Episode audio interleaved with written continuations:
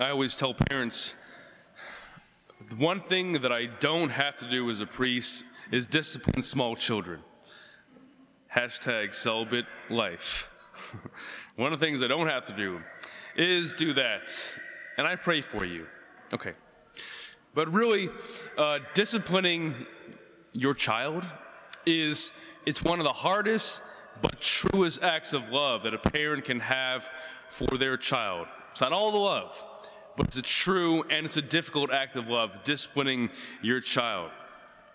And I know it's difficult. Maybe I don't even know how difficult it is, but it's a little sad when we when we don't see this at all. You know, when when a child uh, or even adult is used to doing or having everything they want. That is what they're used to. That's all they know. Doing what they want, having what they want. And you kind of feel bad uh, for them. One time I was working at Sherwin Williams, uh, you know, doing my, my thing as I did for so long. And I was talking to a customer about their project and this and that and talking about paint colors. and all the while, uh, their two boys were just wreaking havoc on this retail store in Hudson. They were, you know, pulling brushes off and taking the covers off and dropping them. They were rolling tape down the aisles, uh, just making all kinds of noise. And all the while, you can imagine, I'm talking to this person, I'm going, you know, like, mm do something. Um, finally, these boys started sword fighting with extension poles, opened them up, were sword fighting in the store. Uh, so, at a left field, my uh, coworker runs down there, snatches the poles from their hands, and kind of reprimands them. And of course, understandably, the parent was a little bit uh, taken back, but I thought, good for you. I thought, kind of heroic, because those boys will remember that lesson. They'll remember that. They can't do that. That's a good thing. Now, on the other side, the other tangent, uh, one Sunday here, at Sebastian's. It was a donut Sunday, and this little boy uh, who I love, I love, I love you kids, but this uh, little boy that's just known for having energy. Uh, after mass, he walks out by himself and he says, "I don't get any donuts today." and I was like, it was adorable. It, it was so adorable. Uh, but this little boy that didn't understand anything understood that. He misbehaved and he didn't get any donuts. That's love. That is love that his parents showed him. It's love. So I'm thankful um, for any parent, and thankful, no, no, I'm thankful for the kids whose parents uh, show them, teach them how to respect, teach them how to behave, saying no at the right times. I'm thankful that my, my mother used to say countless times, it's not on sale. Sorry, it's not on sale. Okay and, and all the excruciating, excruciating heart to heart talks between my father and I uh, to talk some sense into me. Sits me down at breakfast and gives me that hard, guilty talk thing. But I'm thankful for it because love is discipline. Discipline is love.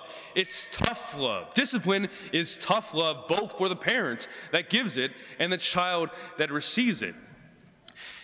And maybe the worst, one of the worst crimes a parent can commit against their child is not disciplining them and not teaching them when it's difficult what respect is, obedience, uh, self restraint, work ethic, thankfulness for what you have, uh, sharing with others.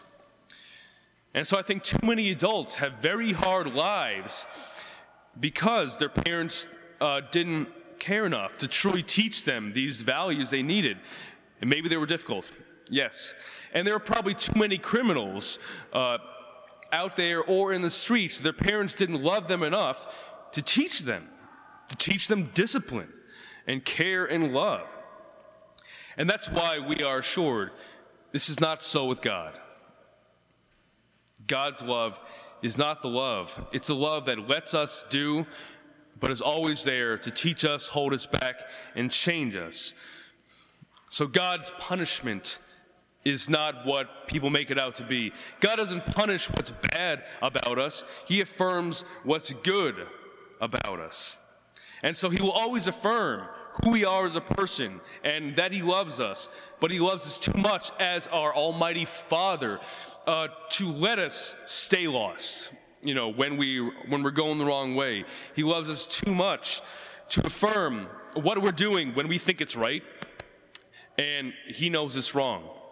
Or when we're sure something is what we want that will make us happy, and our Father is going, "No, you don't." Or to or or our loving Father will not enable us on a path that He knows is leading us away from Him. And so, in those moments that we feel like God has His thumb on us, that we feel corrected, you know, reprimanded by God, when we feel God is making us feel guilty, maybe it's because He's loving us so much that He wants to teach us how to grow the way that a parent will always teach their child.